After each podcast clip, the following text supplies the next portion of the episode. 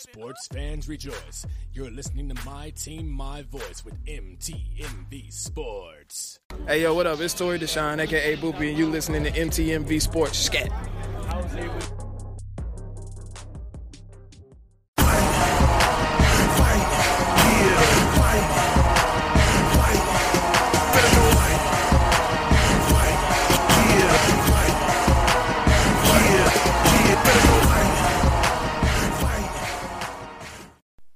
And now, the time fight fans all across the globe have been waiting for. It's the MTMV main card with your man, The Voice. As always, let's start off with some headlines and hot takes. Jon Jones. Yeah, he's back in the news again for the same stuff that happened before. Uh, dealing with his incident at the strip club recently.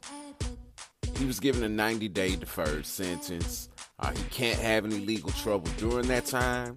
He also cannot consume alcohol or drugs. I don't know how often they're going to be testing him for this, but uh, for Jon, for three months not being able to partake of any kind of substances, whew, that, that seems like one of the greatest fights that he'll have to have in his life, which is a sad commentary, but it's the truth. He also is on uh, probation. It's unsupervised, but he is on probation and cannot return to that establishment, which I think of all of the punishments handed down in this deferred sentence, that's the most important because it protects, to an extent, the young lady who was assaulted. As long as she continues to work there, she doesn't have to worry about showing up to work and whether or not he'll come in and make life difficult for her. The California State Athletic Commission has been at the forefront when it comes to regulating sports as far uh, as um, fight sports are concerned. All the combat sports that they've been really at the forefront. Them, New Jersey, uh, Vegas, not really. Um, Vegas is known because they do a lot, but really, California and New Jersey are generally the two most forward thinking states when it comes to regulating combat sports. And they have done it yet again. The same commission who introduced the morning weigh ins has now put into effect that if you weigh 15% above what you weighed in at on the day of the fight, fights off. It's canceled. It's not happening. And that's great because it really should help to curb extreme weight cutting, which is what they have been trying to do uh, for quite some time, is, is really put as much of a stop as possible to extreme weight cutting. If you know you can't balloon up 25 pounds or so between cutting weight and the fight, you're less likely to cut as much weight because you know the fight will be called off. Main thing is getting in the ring and or cage on fight night, and that can't happen if you're cutting way too much weight in order to make the limit. Um, it passed by five to zero vote, and it's gonna be rolled out slowly. So promoters, managers, trainers, and matchmakers uh, will have time to get ready for it and adhere to it when they are in the Golden State. Conor McGregor, yeah, like Jon Jones, he's back in the news again, back for the same stuff. So, allegedly, we'll say, because of the laws in Ireland, they don't come out and say who has been charged with what until they go through all of the findings and do all the research that they need to do. So the detectives have time to do uh, their detective work and they're able to have trials and, and just make sure everything is in order. Uh, they don't say anything, uh, not about the victim, not about the perpetrator. However, it was stated that the same person who has the rape case in Dublin is the same person who has this sexual assault case uh, that has transpired recently. It's just, this is sad. It's really sad. It's really sad. Now we know that that person's Conor McGregor because um, New York Times did a whole expose on it, so we know who it is. But it's sad. It's really sad. He has a problem. He has a problem. If this is indeed true, if he's convicted uh, of either one of these things, or even if he's not convicted, if this happened, this is sad and he's got a problem. And I pray that things stop. Now, he tried to use some diversionary tactics regarding this by wishing Frankie Edgar a happy birthday, which we'll get to uh, in our birthday segment. But trying to put stuff out there about he's going to come back and fight in December. Yeah, right. With a card that's got, what, three title fights on it? Yeah, that's to happen. Um, but yeah, just all this foolishness trying to divert from the fact that you've got these legal issues that allegedly you've been causing yourself by behaving in an abhorrent fashion. Rape is not a small thing. Sexual assault is not a small thing. Punching elderly men because they won't take your drink It's not a small thing. It the man needs help. The man needs help.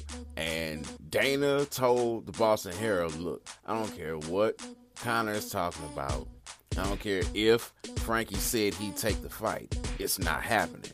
Frankie is going to be fighting next at bantamweight, which is two weight classes below where Conor's fighting currently. And we had a fight lined up with him, had Aljamain Sterling not been hurt. That's not to happen. I also think that Dana may be trying to put water on that fire because right now, with all the legal issues that Conor has, yeah, that's a PR nightmare promoting a fight for somebody who's got not one, but two sexual assault cases. One that we know of that was rape, and another sexual assault. And the other stuff that he's done and been convicted of. It's just, it's too much. It's too much. Kind of needs not to fight. He needs to fight the, the urges within him that's causing him to do the things that he's doing, allegedly.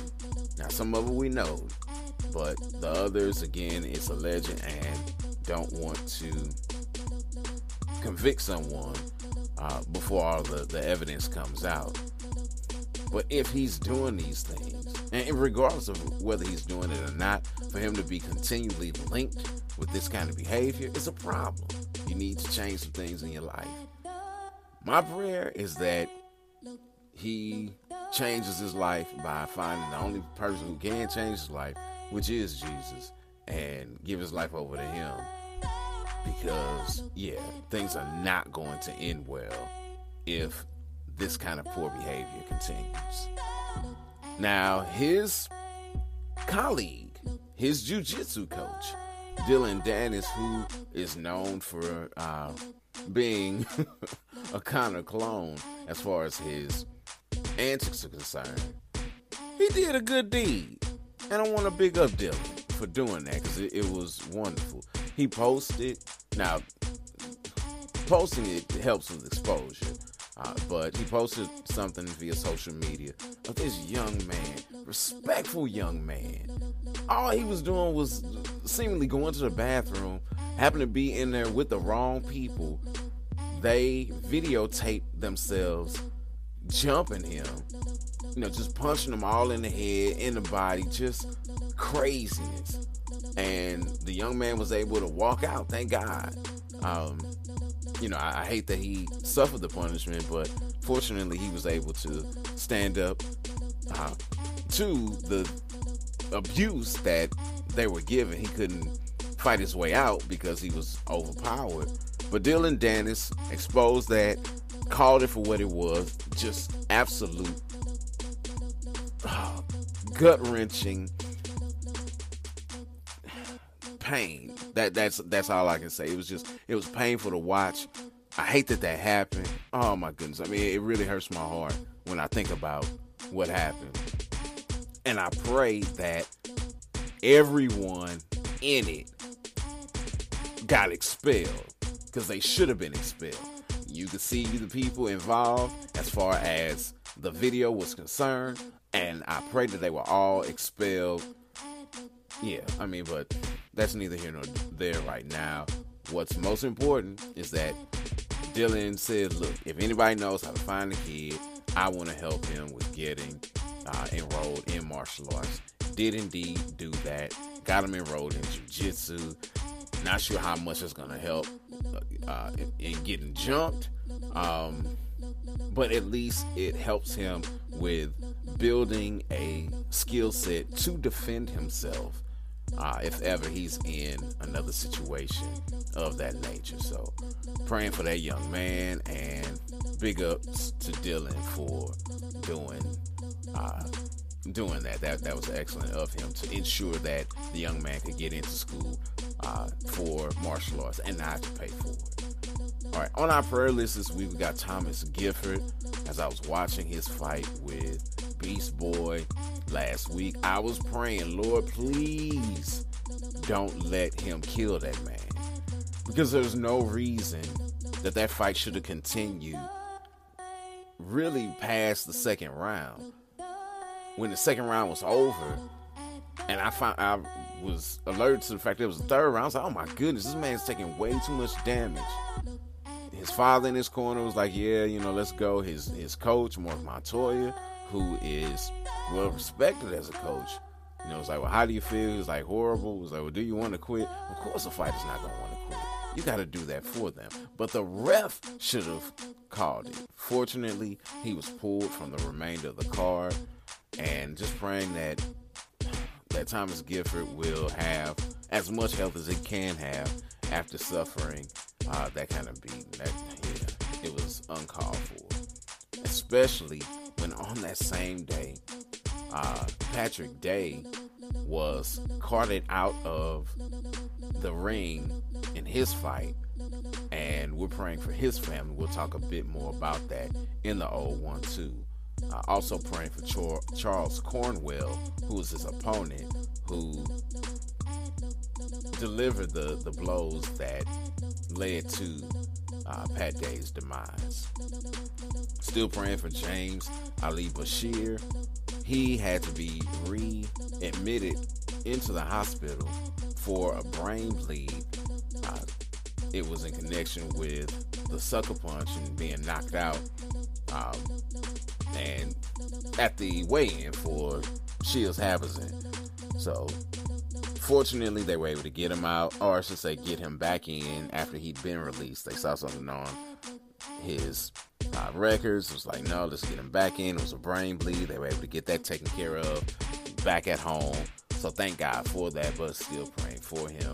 And then praying for Chuck Liddell. He officially retired recently and spoke to reporters talking about how he had to have so many different surgeries. He had a partially uh, partial knee replacement, and now walks with a cane. He got, has a had a blown disc in his spine, and all that he had when he fought Tito this last time, which was nearly a year ago. When he walked out to the cage for that fight, it was like doesn't look good. He, he, you know, he's walking out like something's wrong. Well, now we know what's wrong. The doctor said had he been slammed during that fight, he'd be a quadriplegic. So grateful that he has officially retired. Hopefully, no medical, um, no medical board would sign off on him fighting. But that's a, a whole nother story. But you know, he's retired now and uh, praying that the next chapter of his life uh, goes as well as it can with all the things that he has endured as a fighter and the shape that it's left him in. Right, birthdays this week got Matt and Mark Hughes, Hillsboro uh, finest, Hillsboro, Illinois. I'm sorry, Millsdot, Illinois. Uh, not too far from me. Got Team Alpha Male coach and TUF 20, I'm sorry, TUF 18 champion, Chris Holdsworth. Former strawweight title challenger, Karolina Cool. Former UFC lightweight champ, Frankie the Answer Edgar, which you spoke about a little earlier in headlines and hot takes. UFC bantamweight champ, former UFC bantamweight champ, that is, Holly Holm, Dana White Contender Series alum, Anthony Fluffy Hernandez, TUF 21 vet, and Bellator 232 co-main event participant, Sabah the Sleek Sheikh Homasi. That does it for headlines and hot takes. Up next, some sweet science conversation in the 012.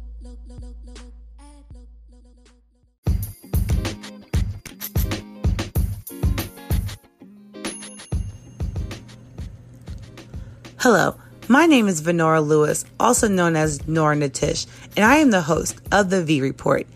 Each week, you will get a report from me about what is happening in the world of sports.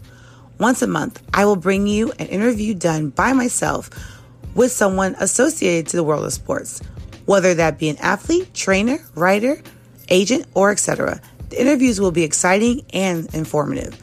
So keep a lookout for more information on my social media pages. You can find me on Twitter and Instagram at Nora underscore Natish. You can also find my segment on the MTMV Sports Podcast. Yo, this is Maddie Ray, and you're listening to MTMV Sports. Time to go between the ropes and step into the squared circle for the old one, two. And in boxing news this week, I was going to talk about how the champ Andy Ruiz has slimmed down. Was going to talk about how Andre Rozier and Danny Jacobs have parted ways. I was going to talk about Joseph Parker's improved health and his hopes of fighting before the year was up. But Pat Day has dominated the boxing headlines, and rightfully so. And that's where my focus is going to be. Now, I was watching the fight on DAZN. I took a picture of the new setup because your man, the voice is, uh, is dedicated to the fight game and to keeping up with the fight game. So, um, had Fight Central 2.0 set up, was watching everything on both of my TVs, was feeling all happy about things, and I was like, let me take a picture just to to capture the moment. Who knew that in taking that picture, it was going to capture something that was gonna dominate the headlines, which is Patrick Day's fight with uh, with Conwell. No idea that this fight on the undercard was going to have such a major impact on fight sports this week. Unfortunately, Day is the fourth fighter this year, and really the fourth fighter within about four months that's died due to injuries suffered in the ring. Started off with Maxim Dadashev, and I was watching that fight as well when it took place.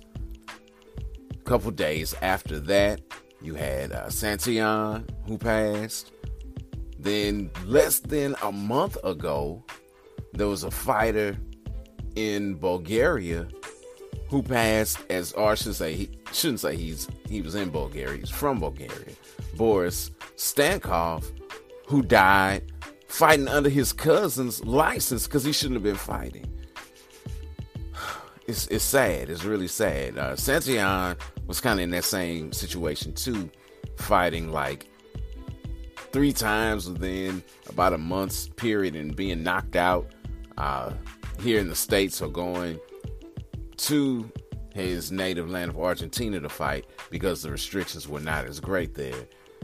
It's sad. It's really sad. Uh, Patrick Day from all the accounts that I've been able to read and listen to, he was a young man who was very charismatic, a young man whose smile changed everything, a young man with much promise. Now, what stood out to me initially was him stepping in the ring with those Havoc shorts with Pat Day on the leg, being in the Haitian colors. I was like, oh, those are fly. That's nice. I was like, who, you know, who's this guy? You know, just kind of watching him. That's what stood out to me, at least from the little bit of, of getting to watch him fight. But Mr. Day was a New York Golden Gloves champ. He was also an Olympian serving as an alternate for the 2012 games. And according to Lou DiBella, as I'm quoting him, Patrick Day didn't need to box. He came from a good family. He was a smart, educated, or he was smart, educated, had good values, and had other avenues available to him to earn a living. He chose to box, knowing the inherent risk that every fighter faces when he or she walks into a boxing ring. Boxing is what Pat loved to do. It's how he inspired people, and it's something that made him feel alive. End quote. And that's the case of so many fighters. For every fighter that passes, and I'm not trying to downplay the fact that this is happening. I'm not trying to downplay the fact that, again, within the past four months, you've had a death a month associated with boxing. That's that that's a cause for alarm. Things need to change. They need to do some things differently. And, and Eddie Hearn, who promoted the fight, said this. He actually said it soon after uh, the two fighters who passed in July. He was talking about different things that needed to be done. But directly after this one, because he was a promoter, he had this to say to IFL TV. There are so many things we can look at as a community, particularly brain scans. One of the issues is the frequency of scans, in my opinion. You can have a yearly scan, but sometimes it doesn't take into account the fights that you've had since the scan. End quote. And I agree wholeheartedly. If all you're doing is getting a scan at the beginning of the year, and especially with boxing, you can fight quite a bit as long as there are promoters and cards to be filled. You can fight almost as often as you want to. There really need to be scans each fight. I know he also said, and this was uh, in a podcast, that he thinks there needs to be better better attention at ringside, like having oxygen there at the ringside. Uh, and, and different things of that nature. I don't know if that would have helped Pat or not in this situation. But it, you know, it's just sad. It's sad to see Joe Higgins, his trainer, who's been by his side for 13 years, closed the gym, which more than likely provided much help for the kids there in Freeport and the Long Island area. Closed the gym and said he's really considering taking the ring out and just having heavy bags in there because he really can't at this point stand to think of, of another young man, young lady being punched in the head in you know in in that place. He's devastated by this. And again, it, it's just it's a sad, sad commentary. One of the people who trained with Day Tyrone James, one of his uh, sparring partners for the fight, said that he, and he's speaking of Day, he's a phenomenal person, a great friend, always had a smile on his face. He could light up the darkest room. End quote. Again, th- this is a sad commentary. Hate to see that it happened. A young man, 27 years of age, is no longer here with us and it, it's boxing. Boxing is probably it has to be the most dangerous sport that's out there. According to a report by Ben Morse of CNN, on average, 13 boxers die a year due to injuries sustained in the ring. It's dangerous. Bull riding's dangerous. Bullfighting is dangerous. Cliff diving is dangerous. Motorsports are dangerous. And boxing is dangerous as well. All of those things that I mentioned are sports that people willingly participate in. They know what could happen and they choose to participate in it because they, one, many of them have a love for it, two, it's an outlet that they would not have otherwise, and three, and more often than not, it's a way out of whatever situation that they're currently in. It's unfortunate that this has happened and happens so frequently, and I'm praying for the family of Patrick Day. I'm also praying for uh, Conwell, who is suffering because of Day's death as well. He also is suffering in this because he did not intend to kill that man. That was not his intent and wishes he could take it back, but he can't. It's one of the hazards of the sport. And I really don't have much else to say outside of that. There are some fights this weekend. On Friday, October 18th, on ESPN, you have Artur Beterbiev taking on Alexander Usyk in a light heavyweight unification bout. Beterbiev brings his IBF belt to the ring. Gvozdyk brings his WBC belt in the ring, and like Anthony Joshua says, they they're putting them up in the air for grabs, and whoever wins takes both of those titles. I know that the passing of Day has to weigh heavily on Gvozdyk because just last year, hasn't even been a full year, he was in a fight with Adonis Stevenson, and Adonis Stevenson was in a coma. Woo! About a month after that fight. Thank God he has regained um, consciousness. He came out of the coma. Uh, he looks to have a recovery. He's not going to box, but he looks to give back by training people in boxing. Again, this um, with all of the dangers associated with it, it's something that people love to do, and that provides a positive avenue. So I mean, it's it's such a double-edged sword. It, it is, but I know this has to be weighing on Gvozdyk. Gvozdyk also is trained by Teddy Atlas. I really don't know too many fighters who trained by Atlas come out well. I mean, usually when I'm watching a fight and Teddy Atlas is in the corner, it's not a good night for whoever's corner he's in. It's much better if Teddy Atlas is on the mic than in the corner. We'll see whether or not Gvozdyk comes out better or worse for having Atlas there.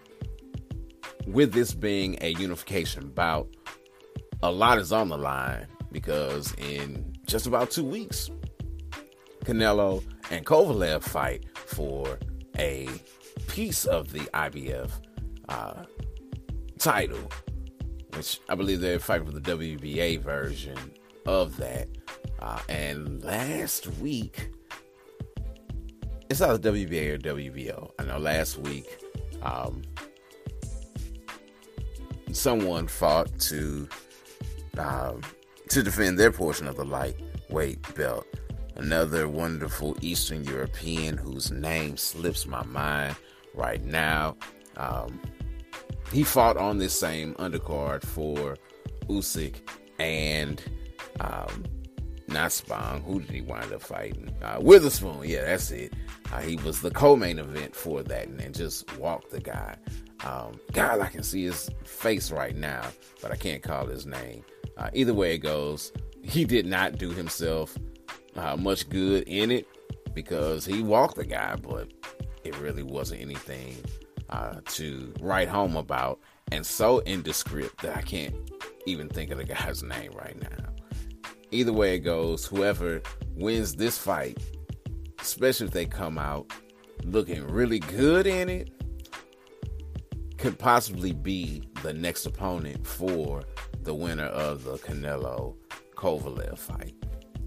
On that's just on Friday. On Saturday, DAZN has a card at 4 a.m. Uh, I'm not even gonna try the gentlemen's names, uh, but it is a fight over in Asia, which is the reason why it's coming on as early as it's coming on. They have a uh, a deal with like WP. I forget the name of it, but uh, they used to put on a card a month, and it's time for that card at 2 p.m. Eastern. On DAZN, you've got another matchroom boxing card.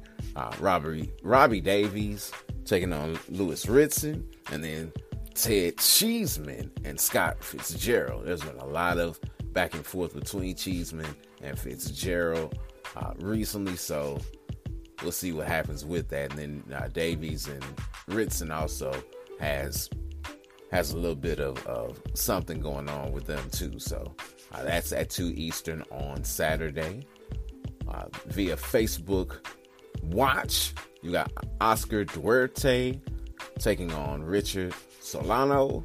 Francisco Vargas is also on that card, taking on Esquivel Aviles. And then on Fight Pass at 9 p.m. Eastern, Cody Crowell and Mian Hussein will uh, will square off against one another. Just a bit of news on that, or just to say as a reminder, because I'm waiting to see what happens with it. Uh, Dana White said in October that Fight Pass is getting a rebrand and that he's bringing somebody in for boxing. It's mid month now. You only got about another week in the month, really, uh, where fighting is really able to, to take place. I mean, you got the 31st being on Thursday, but yes, not much time left to unveil this grand relaunching and this new guy. So we'll see what happens with that. All right, after this break, fight fans, we'll get a little cage time in. MTMV Sports brings you the main card. Keep it locked, fight fans. Hugh Douglas from 9290 Game, and you listen to MTMV Sports.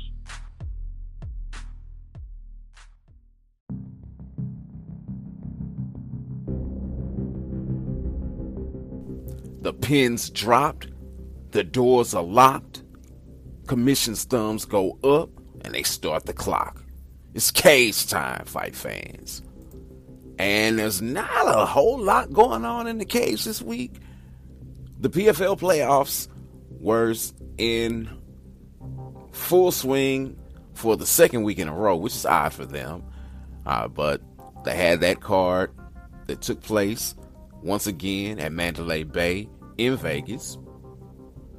And the finals were set for two more divisions as Loik Radzhabov from Tajikistan and season one champ Natan Schulte secured their spots at lightweight for the finale at Madison Square Garden in the Hulu Theater, that is, on New Year's Day. Like Schulte, Lance the Party Palmer looks to get another million dollars from the PFL as he earned his way to the finals where he'll face Daniel Pineda. Pineda made his PFL debut in the playoffs, stopping both Movlid Khaybulaev and Jeremy Kennedy. The UFC and Bellator, as well as Legacy Vet, now has a chance to change his life and win a million dollars on New Year's Eve. I mean, this is the kind of story that the PFL was made on. People coming in on short notice. I mean, the season's only about six to eight months long anyway. But here, this man comes in, hasn't participated in round one or two of the PFL, comes in as a late notice replacement in the playoffs, and now he's in the finale. At the very least, he'll get $200,000 as long as he shows up, makes weight, and steps in the cage. At best, he could beat the former WSOF champ and the season one PFL champ in Lance Party Palmer and walk out with a million dollars. This this is great. It's exciting. Now the UFC, they have a card on ESPN for the sixth time this year. This is a groundbreaking card for them, as not only is it on Friday night, which they've had cards on Sunday. First, uh, you, the first UFC on ESPN card. That's a mouthful. That's why I kind of messed up before. But the first UFC on ESPN card was on a Sunday. They've had cards on Saturday afternoon, like the last one between Colby Covington and uh, Robbie Lawler. This one is on Friday night, though. Not only is it on Friday night, but it's on ESPN too. Not ESPN. ESPN will be having the Gvozdyk uh, Beterbiev fight. So they'll have all kinds of combat sports going on Friday night on ESPN. But this one is on the Deuce. So again, the UFC is breaking ground with this card. Both of these, again, are first since they have joined ESPN this past January.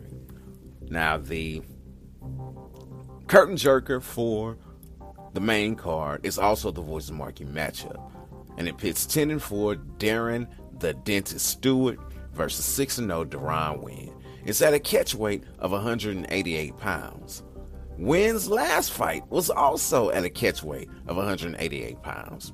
The UFC doesn't do catch weight fights, so the fact that not one but two of his fights, or all of his fights in the UFC, have been at a catch weight says a lot as far as what they think the they have being the UFC in Deron Winn that they would do this for two of his fights. He was a curtain jerker on the last fight as well, which was a fight of the night win over Eric Spicely. So they're putting him back in the curtain jerker again, hoping to strike gold. This time against the dentist, who is three and two over his last five fights. Half of his four losses are by decision, including his last loss, which was a split decision um, not too long ago. He did pick up a win in his last bout, uh, but again, he's three and two over this time frame. Uh, the other two fights that the dentist has lost have been by submission. Now, Winn is a wrestler, and I'm sorry that that last decision loss he had was over Dana White Contender Series alum Edmen Shahbazyan, and that was in November of last year, so just a little bit over a year ago. He rebounded with a win over another Dana White Contender Series alum, Bevon Lewis, in his last fight, which was in June of this year. So he's coming in. The Cage Warriors vet is coming in to face off with Winn. Again, two of his losses have been by submission. Winn is a wrestler. He fights out of AKA. Uh, he's like the mini DC, literally, which is why I think they keep allowing him to fight at this 188 catch weight because the man is five five. I mean, he's five feet five inches. I don't know why he can't make 188. I'm sorry, 185 pounds at five five. Maybe there's some things he needs to do as far as his diet is concerned. I know when he fought for Golden Boy and really was a standout on uh, that card in November of last year he was fighting at light heavyweight, so he was even bigger. Could just be that he's a, a little bitty ball of muscle, but yeah, he's gonna have to do something to try to get those other three pounds off if he's going to be competitive in the UFC. Because outside of a BMF title that they make, yeah, there, there's no 188 pound division uh, anywhere. But anyway, Winn obviously has a lot of upside. This is why the UFC is kind of catering to him. But the dentist has experience, vast experience. He also was on a pretty nice losing streak right before this uh, three and two record began. We'll see how things play out. Could be a nice showcase for Winn again, uh, or the dentist could uh, pull a, a, tooth or two and spoil the party. Speaking of the dentist, I had to have some more extractions made recently, and your man, the voice, is in a bit of pain, boy. Now, my dentist um, knows how to keep a brother hurting for a while, but anyway, I digress. Next fight up, you got Maycee, the future barber, versus the lady from Canada, oh Canada, Gillian the Savage Robertson. Maycee is undefeated in her seven fight career thus far. She believes and is shooting to become the youngest champion in UFC history. This fight will be contested at flyweight, and uh, she gets a really stiff test in Robertson. Robertson is seven and three, but four and one in her last five fights. She fights out of American Top Team and is living in Port St. Lucie, Florida currently. She's only about three years older than the future is.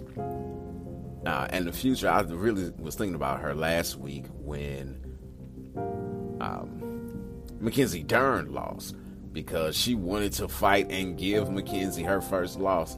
Couldn't do it, but this week she'll get probably a much, not probably, a much tougher test and the biggest test in her career versus Robertson. Uh, Maycee is a Dana White Contender Series alum herself. She uh, is very charismatic, uh, and obviously, being undefeated, is a pretty good fighter. Don't sleep on the Savage, though. She's won her last two fights by stoppage.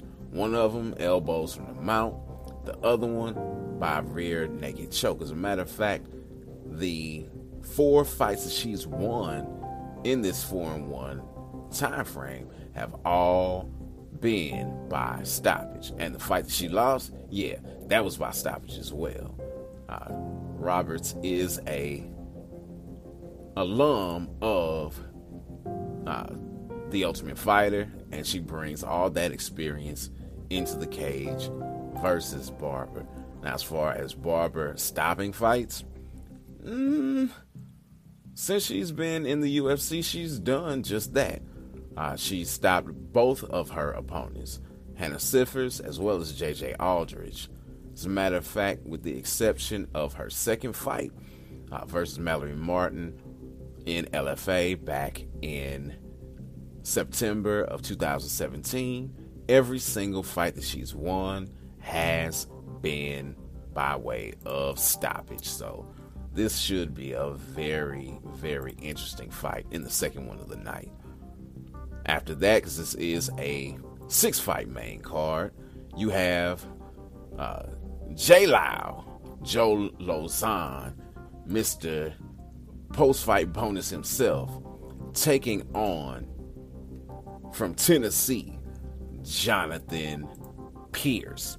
Pearce trains out of the MMA lab, and his nickname is JSP. I would. I wish it was something a bit more unique because we got GSP, we got OSP, and now JSP. But anyway, uh, this fight is near even as far as the odds are concerned, with um, with Lauzon having a very, very, I mean, very slight edge. It's like uh, 110 to 120 right now, negative 110, negative 120. Lauzon, again, he is the bonus king or has been forever in the UFC. But he's lost all but one of his last five fights. That's not good. And uh, Pearce, on the other end, has won all five of his last fights.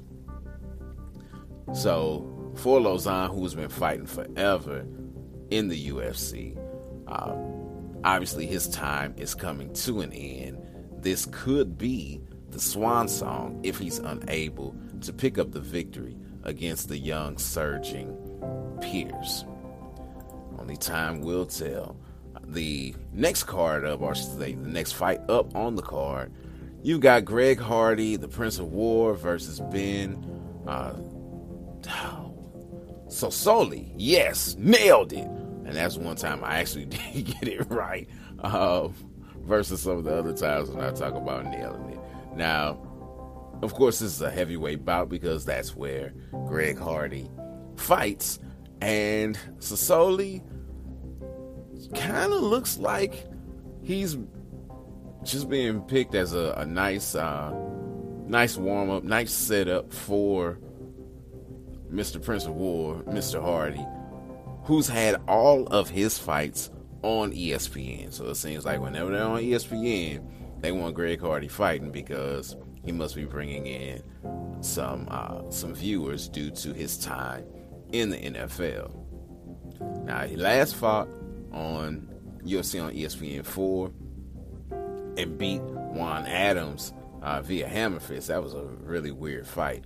To me, Sosoli looks more like a Dmitry Smoliakov, somebody they just found out there who was a heavyweight. He was like, yeah, he's a heavyweight. Uh, his record is seven and two. That's close to Greg's. Let's throw him in so that Greg can beat him, and and yeah, and and we can keep on keeping on. Now, I'll say this for Sosoli. He's had a couple shots at the UFC. He tried out for TUF season 28 and didn't make it in. He then also fought on Dana White's Contender Series earlier this year, and it was a no contest due to an eye gouge. So you're like, all right, we'll bring him in. A third time's a charm, or three strikes, you're out. He trains with Dan Kelly and is fighting out of Melbourne, Australia. So he's got that judo background, uh, which is something that we we really haven't seen Hardy have to deal with. We thought that his fight with Adams, that Adams would try to get him down to the ground and work him there. Others have been successful in taking him down.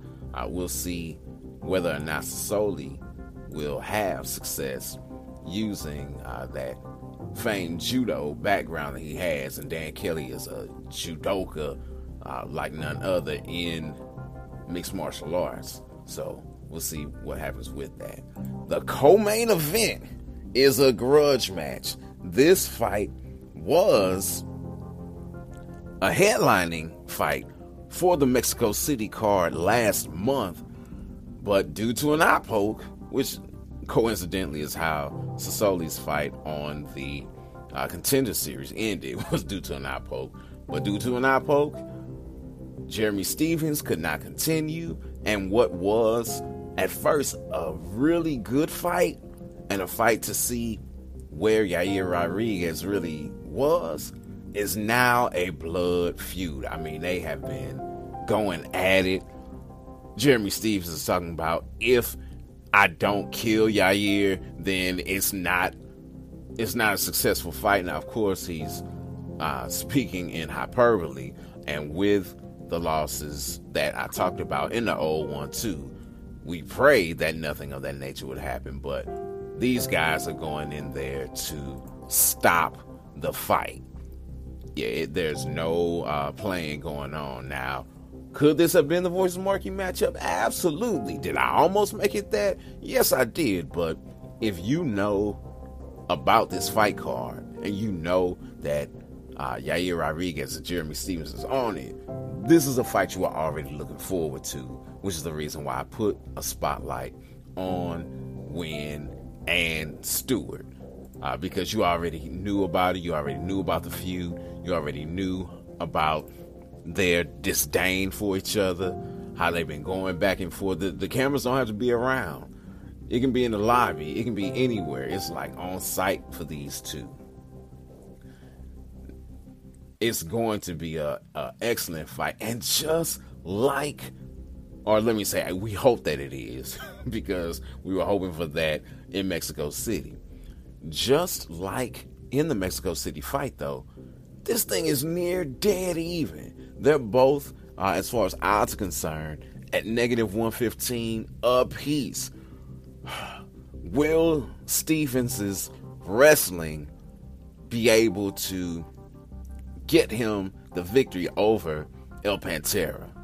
Will Rodriguez's phenomenal striking be more than the little heathen can stand? Yeah, I have no idea. All I know is as long as nothing crazy happens, as it did in Mexico City, we should be in for a phenomenal fight. Now, the headlining bout for this card pits Chris Weidman, who, like I stated at the very beginning, as far as the UFC and ESPN is concerned, he's breaking new ground too. He's fighting for the first time at light heavyweight, something that he stated before he got into the UFC that he would probably fight at that weight class. He's moving up and taking on the undefeated, at least by his record, Dominic Reyes in the main event. With it being a main event fight, it is a five round fight. The All American is in the same situation that Joe Lauzon was in, or I should say is, is in, losing four out of his last five fights. And just like uh, who Lauzon faces in JSP, yeah, Dominic the Devastator Reyes is undefeated on record. Because to me, he lost that fight with um, Volkan Ozdemir. Yeah, he, he did not win that fight. That fight was Volkan's. The judges gave it to him by way of split decision, if I remember correctly. But he did not win that fight. I'm sorry, he didn't. That should have been his first loss. So will um, will he be able to do it? Will the All American, the man who put a stop to Anderson Silva's reign, be able to put a stop to Dominic Reyes? If Reyes wins, and yeah, that, that Volkan fight was a split decision. That was his last fight. If Reyes wins with his Toyo uh, tire commercials and, and everything else going on, more than likely he's up next for Jon Jones. Chris Weidman feels as if he should be up next after it with his name recognition and just w- with the things that he's done. He feels like a win should get him there. He's been angling for it ever since he made his way to 205 or announced that he was coming to 205. Says that just like he put an end to Anderson Silva, he wants to do the same thing to Jon Jones. I hope he's not looking past Reyes though, because if he's looking too far ahead, he's going to be looking up at the lights again, uh, which has been the case for most of his stoppages. He's looked really, really good until he didn't. With uh, Yoel Romero was just winning the fight, then all of a sudden, knee upside the head, and he's done. Uh, with Jacare was looking the best that he's looked in years. And then all of a sudden he gets caught and it's a done deal. Gegard Mousasi knocked him out with knees. I mean, uh, Luke Rockhold uh, knocked him out with the ground and pound and caused him to lose his title. Rockhold came up to 205 and got a rude awakening when he did. Will that be the same for the All American? We don't know and we won't know until these two square off on Friday night. That does it, fight fans, for episode 113 of the MTMV main card. It's your man, the voice, fights correspondent for MTMV Sports. Until next time, I'm sounding off.